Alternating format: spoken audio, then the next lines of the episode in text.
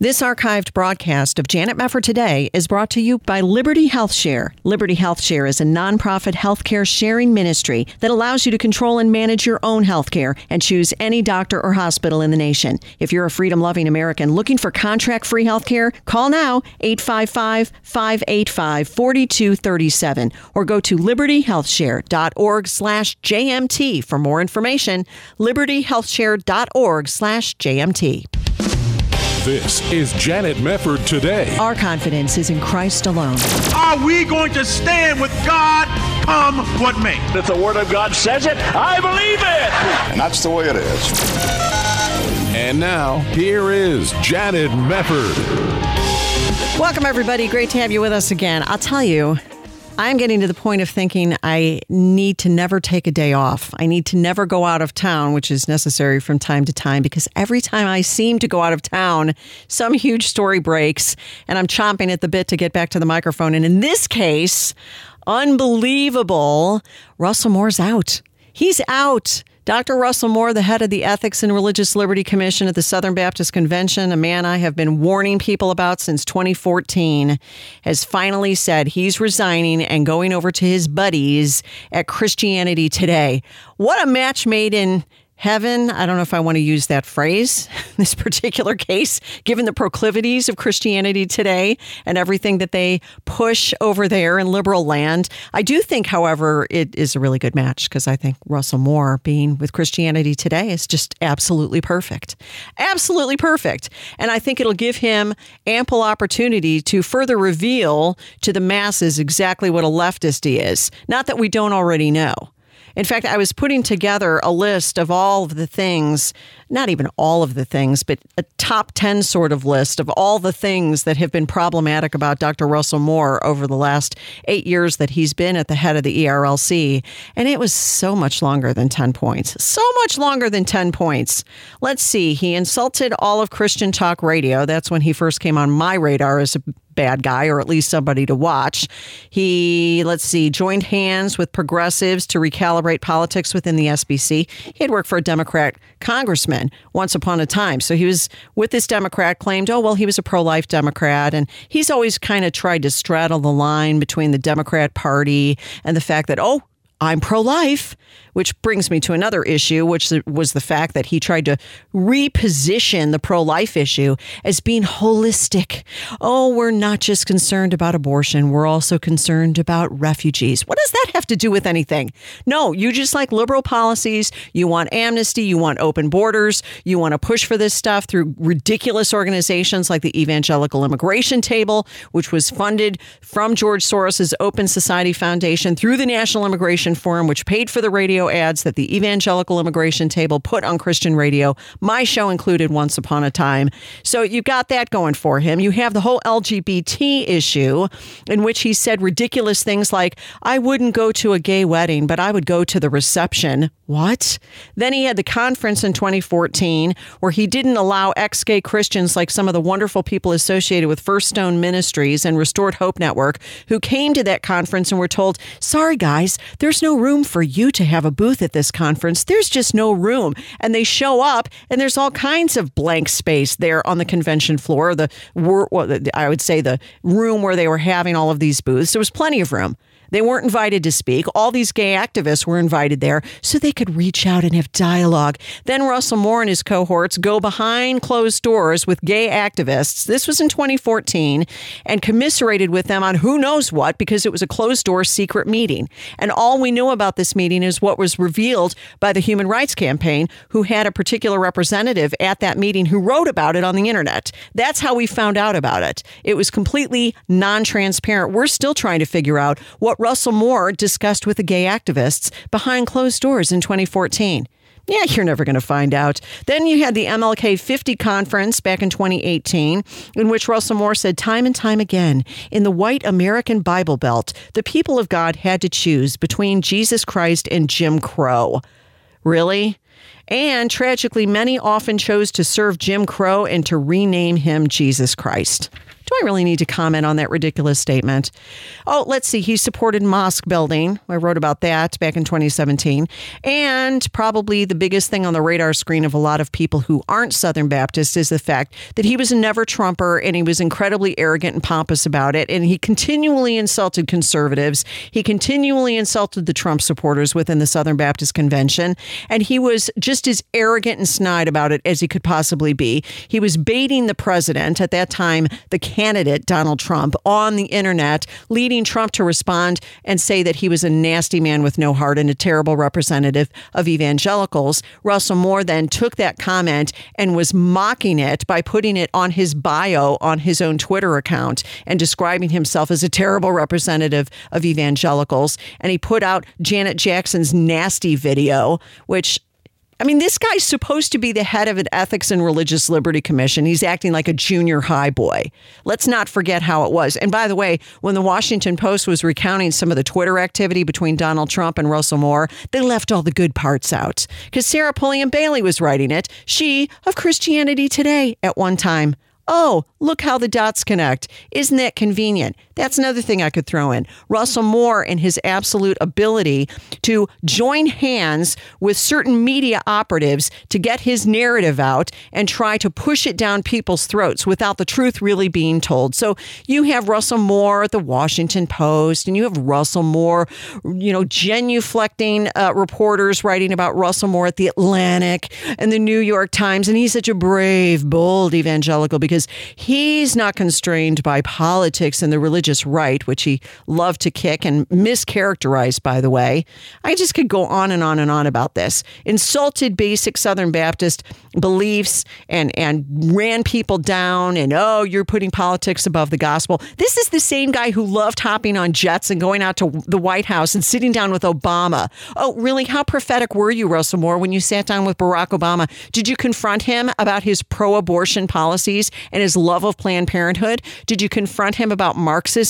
Did you confront him about race baiting? Did you confront him about any of his radical policies? Did you confront him about Benghazi? Did you? Con- I mean, no. Who are we kidding? He didn't confront him about any of it. He was, was filmed grinning ear to ear like the Cheshire Cat sitting down with Barack Obama. And he couldn't have cared less about the Southern Baptists who sat back home and said, what just happened here? What just here? We had Richard Land at the E R L C for twenty-five years, and he went forward and he basically did a, a decent job upholding the conservative values that Southern Baptists share, which are based on the Word of God. And who's this guy? Oh, he's Al Mohler's pick to click, folks. He was Al Mohler's pick to click. Just keep that in mind. We've learned a lot, haven't we, in the last eight years about the S B C elite, not just Russell Moore, but about those people who wanted him there and never said a word to denigrate him, never said a word to rebuke him, but held him in that good grace that they have for their own. Don't forget. Oh, yes. He also didn't stand up for churches that were being trampled on by Democrat tyrants during the pandemic. Instead, he was virtue signaling by putting masks on. One picture I saw looked like he had two masks on. Fauci would be so proud of you, Russell Moore. And talking about how psyched he was that he got the vaccine. Good for you, Russell Moore. Who cares? Where were you when it mattered? Where were you when you had all of those churches in California, for example, getting their rights trampled on by these tyrants from the party that you seem to have loved in the past and worked for? Where were you? He was writing about things like country music, Johnny Cash, one of his favorite subjects, writing about, who knows, you know, what he was observing in his fishbowl on his desk. I'm making that one up. He didn't care.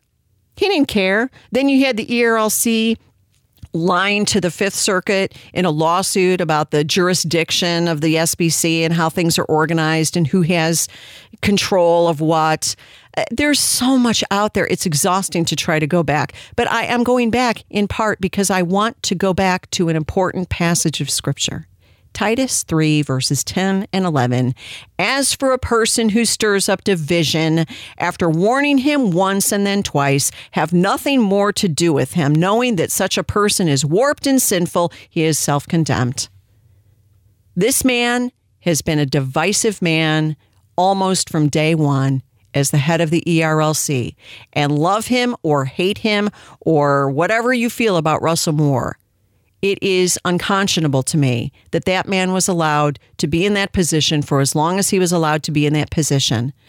given how divisive he was. Because the Bible does speak about the evils of being divisive and dividing the body of Christ. On that point alone, before anything I've just mentioned ever transpired, he should have been relieved of his duties. But his new job is going to be very interesting, especially given some of the stuff that I'm going to tell you when we come back. You're listening to Janet Mefford Today. Please don't go away. I'll come right back.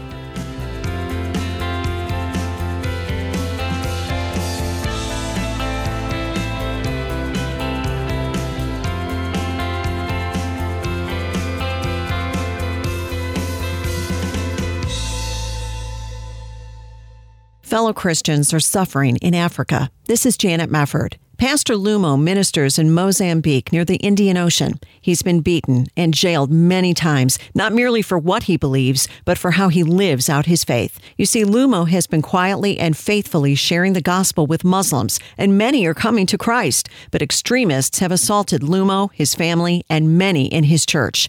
But they're not asking for an end to the persecution they face. Instead, they're praying for God's word to endure and persevere as new followers of Christ. I've seen people being changed by reading the scripture. Giving a Bible to somebody is the greatest gift you can give somebody in life. Through the ministry of Bible League International, you can send God's word to a new believer in Africa. five dollars sends one Bible. one hundred dollars sends twenty. Call now, eight hundred yes word. That's eight hundred Y E S W O R D. Or there's an Open the Floodgates Bibles for Africa banner to click at janet mefford dot com. Hi, this is Janet Mefford. Did you miss the deadline to sign up for a healthcare program at the end of twenty twenty? If so, I have good news. A special enrollment period is taking place now through August fifteenth, meaning that if you're looking to enroll in a new healthcare program for twenty twenty-one, you can do so without the need for a qualifying event. More than two hundred thousand Americans trust Liberty HealthShare for their healthcare needs. Liberty HealthShare is a nonprofit healthcare sharing ministry that offers affordable healthcare sharing programs starting as low as one hundred ninety-nine dollars per month. Liberty HealthShare gives you the ability to choose any doctor or hospital across the nation. Memberships are for individuals, couples, and families, offering a variety of options to best suit your medical needs. Discover more about the power of sharing at liberty health share dot org slash J M T today. For more information, call eight five five, five eight five, four two three seven, eight five five, five eight five, four two three seven, or liberty health share dot org slash J M T. You're listening to Janet Mefford Today. And now, here's Janet. We are back, and I'm sorry I'm a couple of days behind on commenting on the exit, stage left of Russell Moore, and I do mean left. Going to Christianity Today, was there ever a better match than Christianity Today and Russell Moore? I can't think of one. Christianity Today announced the hiring of Russell Moore to serve as a full-time public theologian for the publication. I'm trying not, I'm losing it, I'm sorry, and to lead a new public theology project. Now, what I find particularly hilarious about this and ironic about this is woke pre Preacher Clips, which is a great Twitter account that finds all of these great comments from videos about woke preachers all over evangelicalism, unearthed a particular interview that Russell Moore gave. He appeared on the Gospel Coalition's Gospel Bound podcast in January. And this is kind of just amazing to consider these comments of his, given the fact that he is going to be the new head of the Public Theology Project at Christianity Today. Uh, I want you to listen to this. Colin Hansen was hosting this podcast. And first, I want to play for you what Colin Hansen asked him. It's a little long. These people get very long-winded. Listen to Colin Hansen here in Cut One.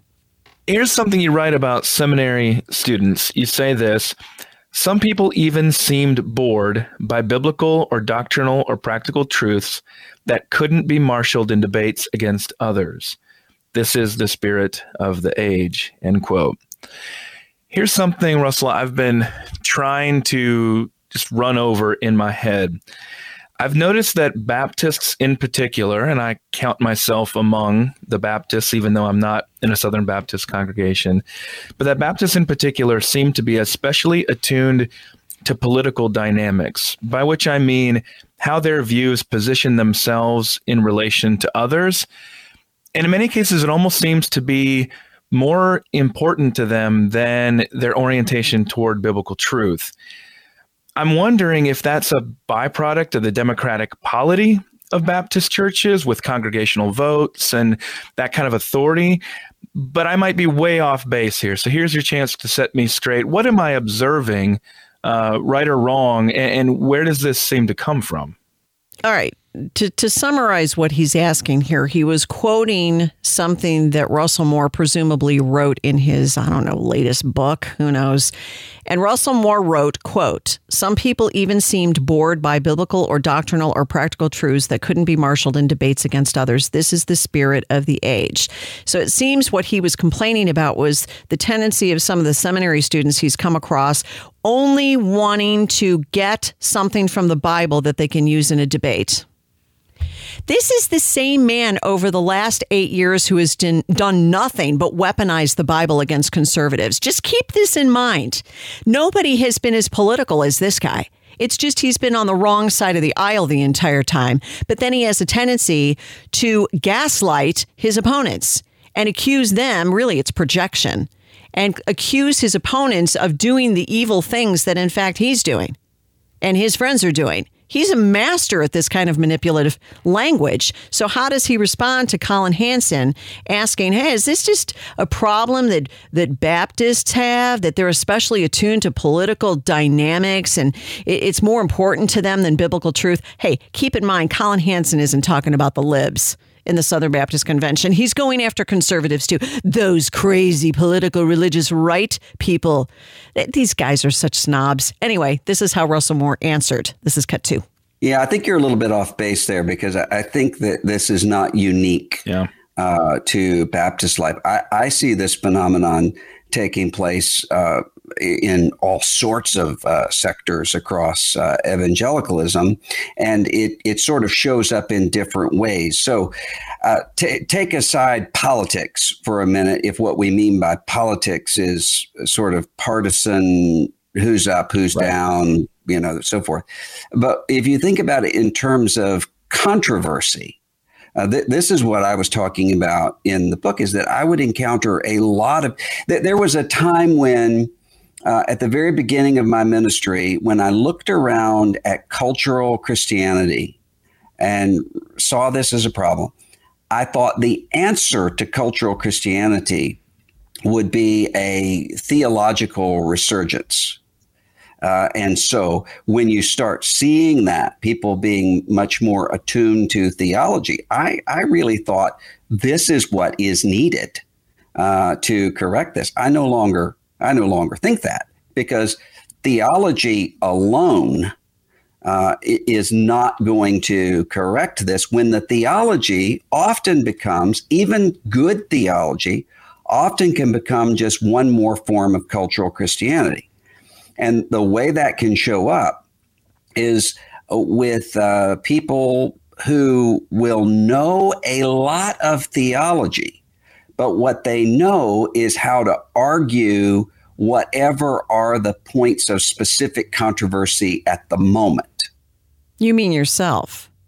Because that's exactly what you've been doing for the last eight years, harnessing theology to fight for your version of cultural Christianity, which is absolutely in line with what every secular leftist is doing. Yes, he claims he's pro-life. Yes, he claims he's pro-marriage.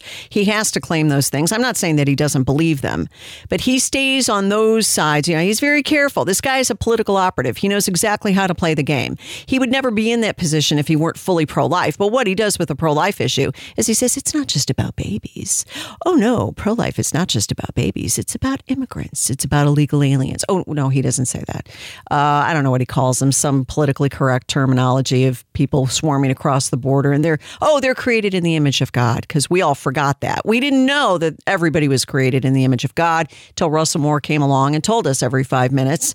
It's a it's a guilting thing. That's how you guilt people. If you don't care about people created in the image of God flooding across the borders, then you don't care about people created in the image of God. It's a ridiculous argument. It's manipulation. Of course we care about everybody created in the image of God. How about they come here legally? like all the other immigrants have. Get in line the way a lot of other people from Mexico and Central America have done, or wherever you're coming from. Nobody's against immigration per se, although you could make an argument that perhaps it might be time to tone it down given the state of America and the, the budget strain that we have in every state in the union, and certainly federally speaking, it's completely out of control.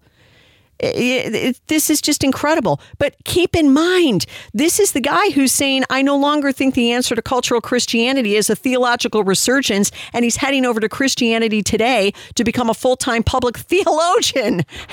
And he's heading up the Public Theology Project. But just keep in mind, it was only a few months ago that he said, yeah, I don't think a theological resurgence is really going to stem the tide of cultural Christianity, as he has gone around doing nothing but put for, putting forward cultural Christianity. He's woke. He's into co- critical race theory. He's all on the M L K fifty, and you know you're all a bunch of white supremacists, and you're you're you don't care about racial justice. This guy ticks every box on, box on the woke chart, but he's going to tell us that uh, no, theology won't cure that. We don't need theological resurgence so much as we need biblical resurgence. We need to have an understanding of who the Lord is and what His Word really says. And we don't need any more people coming around using the Bible to try to turn everybody left, which is what he's been doing for the last eight years. But he's going to be a tremendous public theologian for Christianity Today.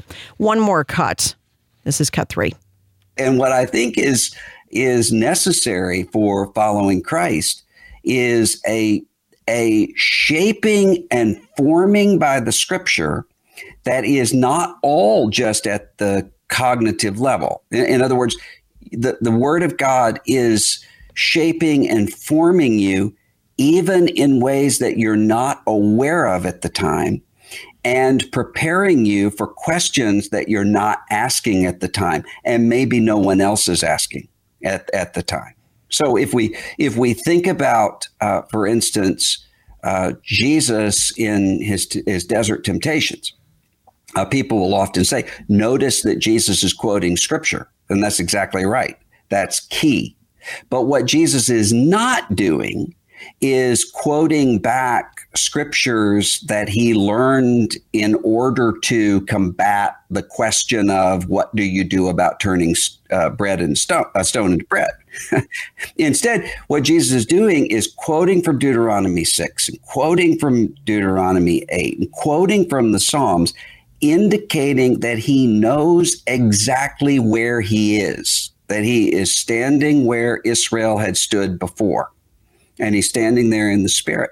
And I think that's often what uh, that's often what's missing.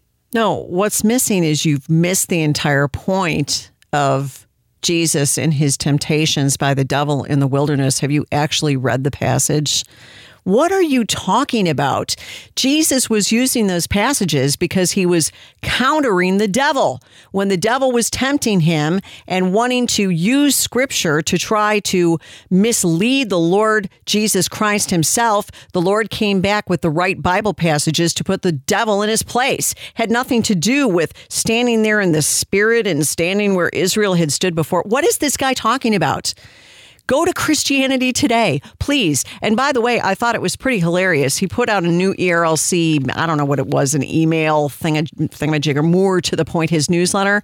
And in there, he talked about uh, being nineteen years old and thinking, I want to be president of the Christian Life Commission, which was what preceded the E R L C. Well, it's kind of funny because in an article he wrote on his website in two thousand nine, he said, quote, I had illusions that I was going to be governor of Mississippi one day. Well, wait a Which was it? You always wanted to be the head of the Christian Life Commission if the governor of Mississippi job didn't work out for you? I don't know. It, it, these guys contradict themselves all the time. Anyway, I- enjoy Christianity Today, Russell Moore. I think you've done enough dividing of the body of Christ, and you are going to the perfect job. What needs to happen now is the S B C needs to put in a biblically faithful man, if they keep the E R L C around at all, which I'm pretty sure they probably shouldn't do anymore. You're listening to Janet Mefford Today.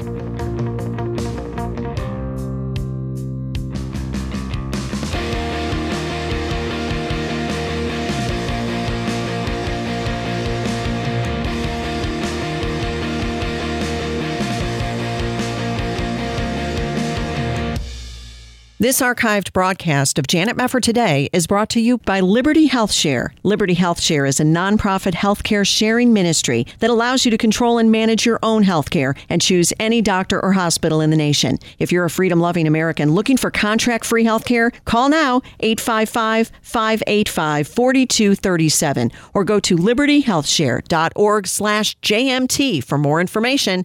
liberty health share dot org slash J M T. This is Janet Mefford Today. And now, here's your host, Janet Mefford. Are we inching ever closer to a potential reversal of Roe v. Wade? A lot of us would like to think so. And the recent announcement that the Supreme Court will hear an important abortion case out of Mississippi has been a tentatively exciting encouragement. As my next guest says, the case of Dobbs v. Jackson Women's Health Organization could be the court's most momentous abortion case since at least Gonzalez v. Carhart in two thousand seven, and maybe even since Planned Parenthood v. Casey, all the way back in nineteen ninety-two. Dan McLaughlin is a former practicing attorney and serves as senior writer at National Review Online, where he has written a great piece, The Stakes of the Supreme Court's New Abortion Case. And we're going to get his analysis now. Dan, welcome. So great to have you here. Glad to be here. Yeah. How significant would you say it is that the Supreme Court, with this now newly conservative majority, has decided to take up this particular case? I mean, this is big. The question is, how big is it? Uh, you know, I think the court's liberals uh, have often been, you know, willing to work in very quick strokes uh, to change things. But even they have sometimes built their way up yeah. uh, by a series of cases to where they want to go. Um, and so the question is, you know, in taking this case, uh, are the conservatives on the court, now that there are, you know, six Republican appointees, um, you know, and, and, and really all of them, uh, you know, either appointed by George, by uh, uh, uh, the two Bushes or by uh, President Trump, um, you know, are they willing to overturn Roe, or are they willing to, if they're not going ready to do that yet, uh, are they possibly, I, I think that there's a very good chance that this case will at least chip away at it rather severely.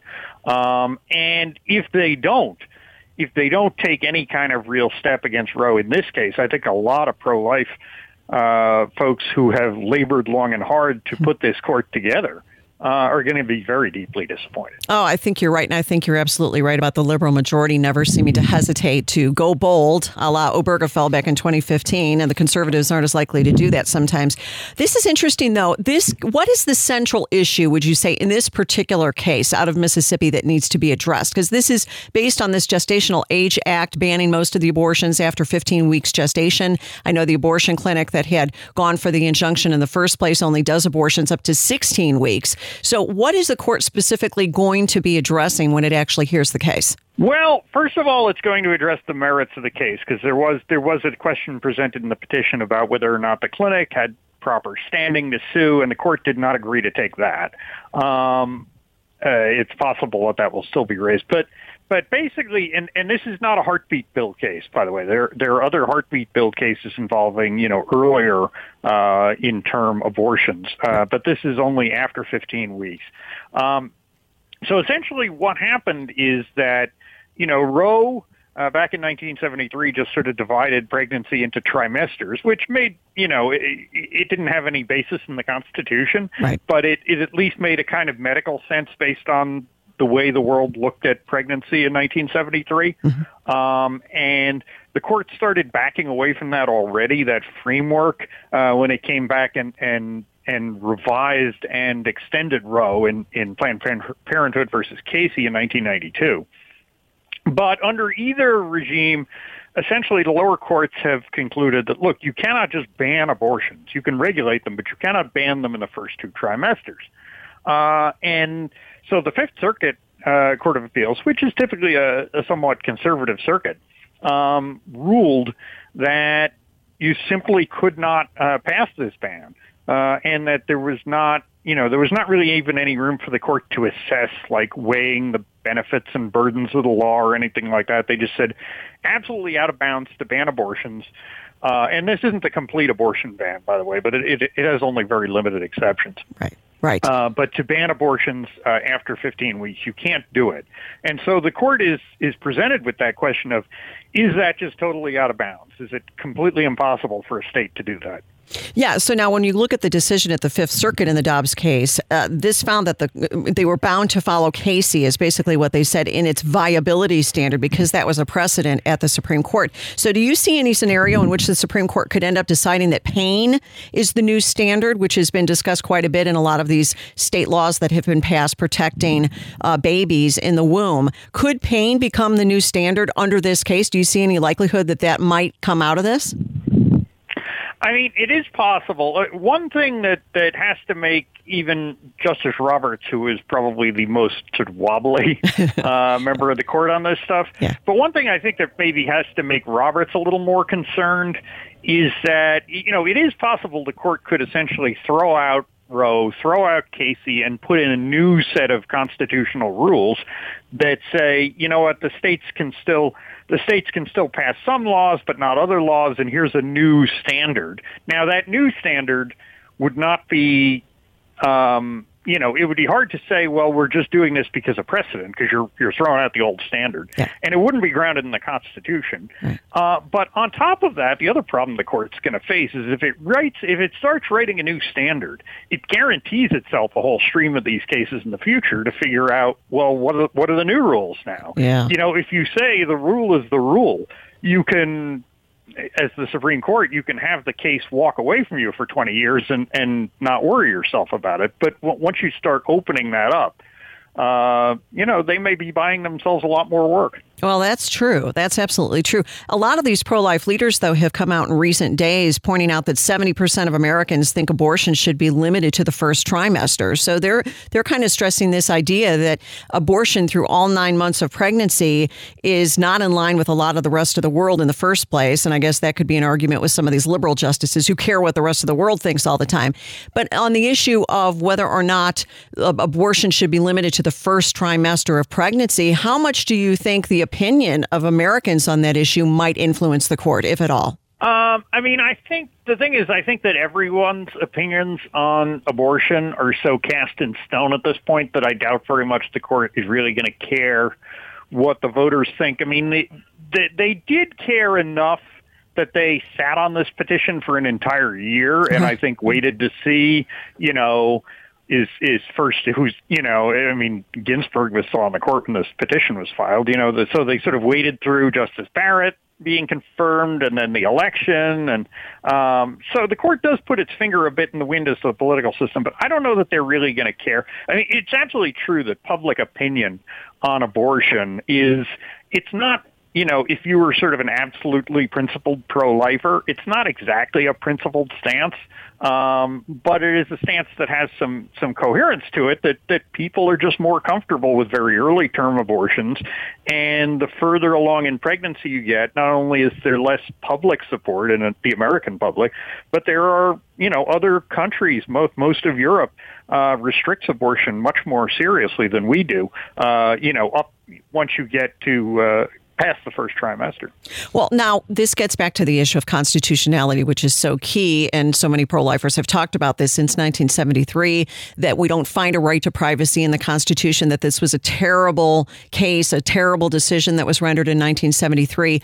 Do you see any scenario in which Dobbs could be used to address that fundamental issue of the constitutionality of Roe v. Wade? Um, oh, it absolutely could. I mean, th- there would be no reason why the court can't do that. It's just a matter of, are there the votes? I mean, one of the interesting wrinkles in this, too, is that, you know, if you look at the five justices, because um, there was a case called June Medical that came up last year. Yes. Um, and, and, and worked around some of these issues. And if you look at the four justices who dissented in that, and then you add Justice Barrett on the assumption, uh, which seems at least likely that she would be with the dissenters. You know, if you have, so, so essentially if you have the five Just the you know the the five justices other than Roberts, who are Republican appointees, if they are all willing to go forward, uh, then the most senior justice in the in that majority is going to be Justice Thomas, and that means he either gets to write the opinion or decide who gets to write the opinion.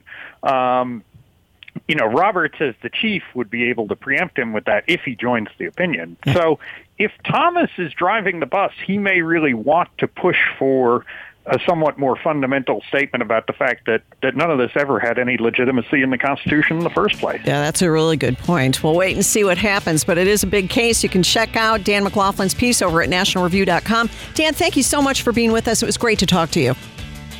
Glad to be here. All right. You take care. We'll be back.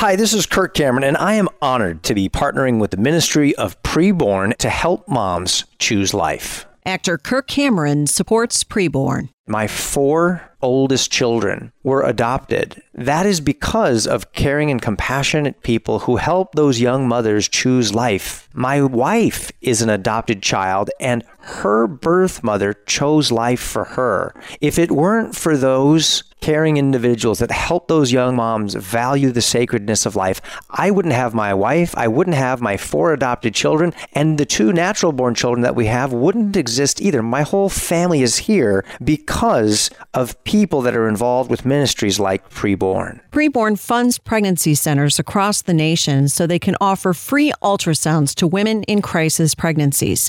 Ultrasound is a game changer because when abortion-minded women actually see their babies in their wombs for themselves, eighty percent of the time, they choose life. The Ministry of Preborn is the largest nationwide provider of free ultrasounds for expectant moms in crisis. There's just something about seeing your own baby's heartbeat that moves a mom's heart toward life like nothing else. Will you please help support Preborn in the cause for life? One ultrasound is just twenty-eight dollars, or five ultrasounds are one hundred forty dollars. And now through a matching gift, your gift will be doubled, rescuing ten babies' lives. To donate, just call eight five five, four oh two, BABY. That's eight five five, four oh two, two two two nine. All gifts are tax deductible. That's eight five five, four oh two, BABY.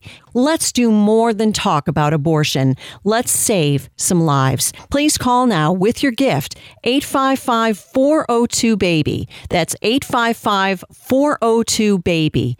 eight five five, four oh two, two two two nine. Or there's a banner to click at janet mefford dot com.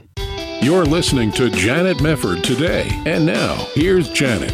All right, I want to return to the Southern Baptist Convention one more time this hour because I want to follow up on some more news. We were talking earlier this hour about Russell Moore heading over to his buddies at Wheaton. Boy, this is going to be fun. Christianity Today, get rid of Trump. They're, they're going to be able to unite around their Trump hatred. It's just going to be so moving to watch. Oh, my word. Incredible. But here's the news out of the Southern Baptist Convention, the other news out of the Southern Baptist Convention, which I find to be quite telling. This is via the Christian Post. There is this new report out that the Southern Baptist Convention has suffered a new historic one-year decline. More than four hundred thousand members left the S B C in the year twenty twenty, setting this new record. Now, that's kind of interesting because this was just a year after reporting the largest single-year membership decline in more than one hundred years. They've gone down about fifty percent further. I, it, it's interesting to me because they quote Scott McConnell, the executive director of Lifeway Research, in this article, who said in a statement that the steep decline in membership at S B C congregations resulted from fewer additions through baptism and other additions, likely more deaths from covid nineteen and other reductions in the membership of individual Southern Baptist congregations. McConnell said numerous church leaders have described their attempts to stay in touch with their congregation throughout the pandemic as congregations rediscovered the telephone. They also discovered some on their membership lists who moved away, joined another church, or no longer wanted to be a member. I wonder how many were in each category there. I, I don't mean to be flippant by laughing at the there were more deaths from COVID, but that would be con- a convenient excuse. Well, you know, I mean, we had hundreds of thousands of people die of covid nineteen. That's why we lost all these members. How many deaths from covid nineteen did you really have in the S B C, considering how many churches likely were not even open for a lot of the, I don't know. call me a little bit. I, I confess I'm a little bit cynical. I'm a little bit jaded. I don't like to believe the worst about people, but I've also been around the block a time or twenty with these folks, and they just don't tend to tell you the unvarnished truth. They love to spin things. Have you read Baptist Press lately? Baptist Press is like the Pravda of religious magazines or websites, as it were. So you have this number of S B C congregations increasing slightly by sixty-two. So now there are forty-seven thousand five hundred ninety-two churches, but sixty-two more were added last year. And it says the decline in membership in twenty twenty, even with that number factored in, continues a sustained negative fourteen-year trend that began when S B C church membership peaked at sixteen point three million in two thousand six. And since that time, the denomination has declined in membership by nearly two million people. A nearly fifty percent baptism decline in S B C congregations was also reported for twenty twenty, which was also significantly impacted by the pandemic. That I believe, because you have to be in person to be baptized. In twenty twenty, one hundred twenty-three thousand one hundred sixty baptisms were reported compared to two hundred thirty-five thousand plus in twenty nineteen, representing the ninth year of a sustained drop in baptism. So you had a trend before the pandemic. It just accelerated during the pandemic.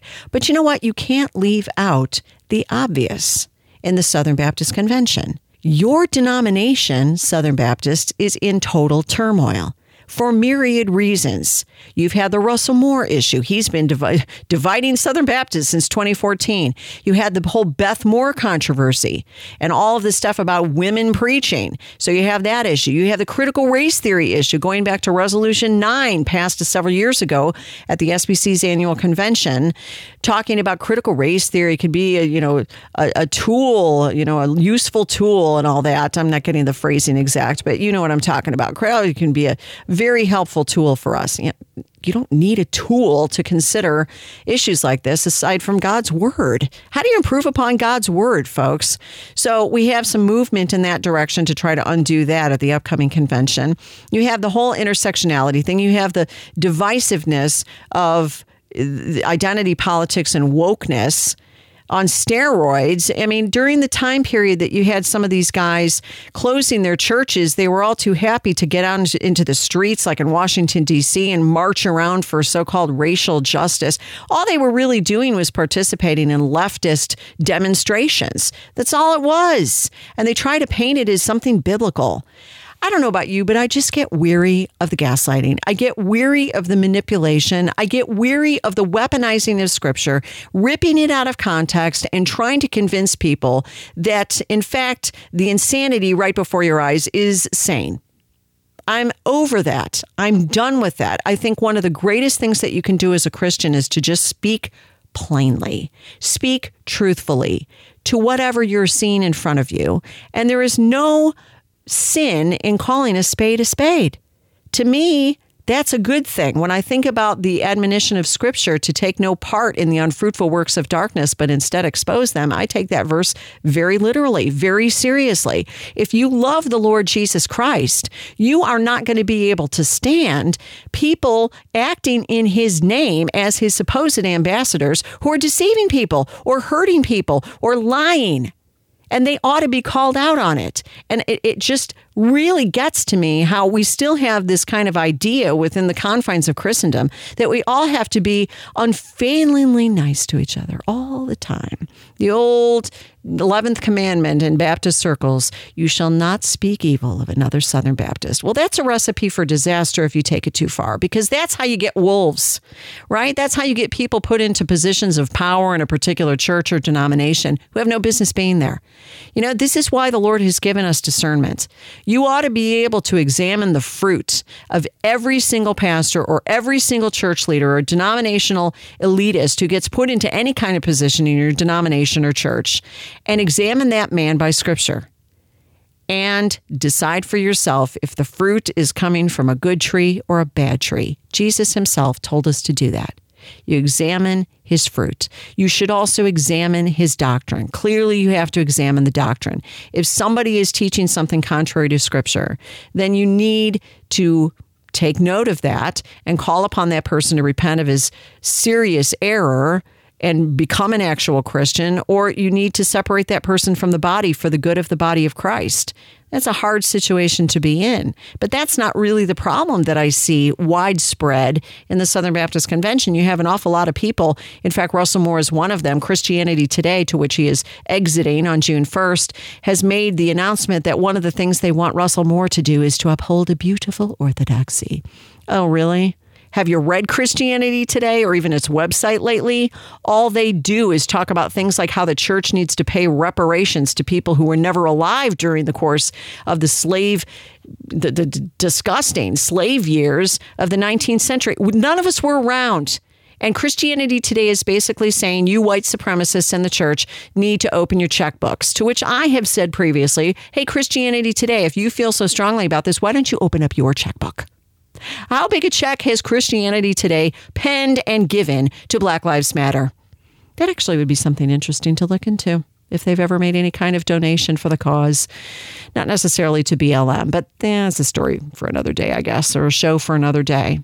In any case, you have a problem in the largest evangelical denomination in the United States because, in my opinion, you didn't have people who were paying close enough attention to what was going wrong and what was going on and calling it out for what it was.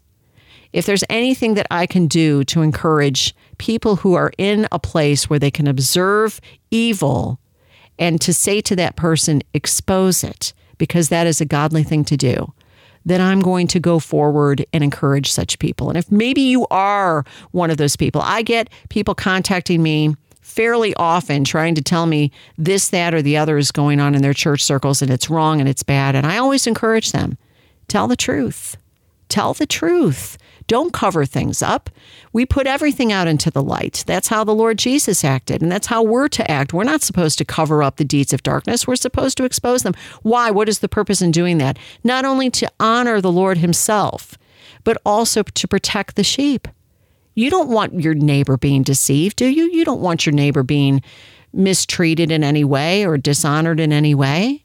And this is true across the board. It's not just in the S B C. And I'm not saying that all the numbers that have declined during the course of twenty twenty were due to nefarious reasons or because of wokeness, but I think a fair amount of them were. Why do you think they had that task force looking into C P giving, the cooperative program giving, and how the E R L C and its leftward drift was impacting the willingness of Southern Baptists to be able to donate and support their denomination? He was a liability, Russell Moore was, and he left. And that's good. That's very good that he's moving on. I think he's in a much better place with Christianity Today because I think he's with his theological cohorts as the public theologian.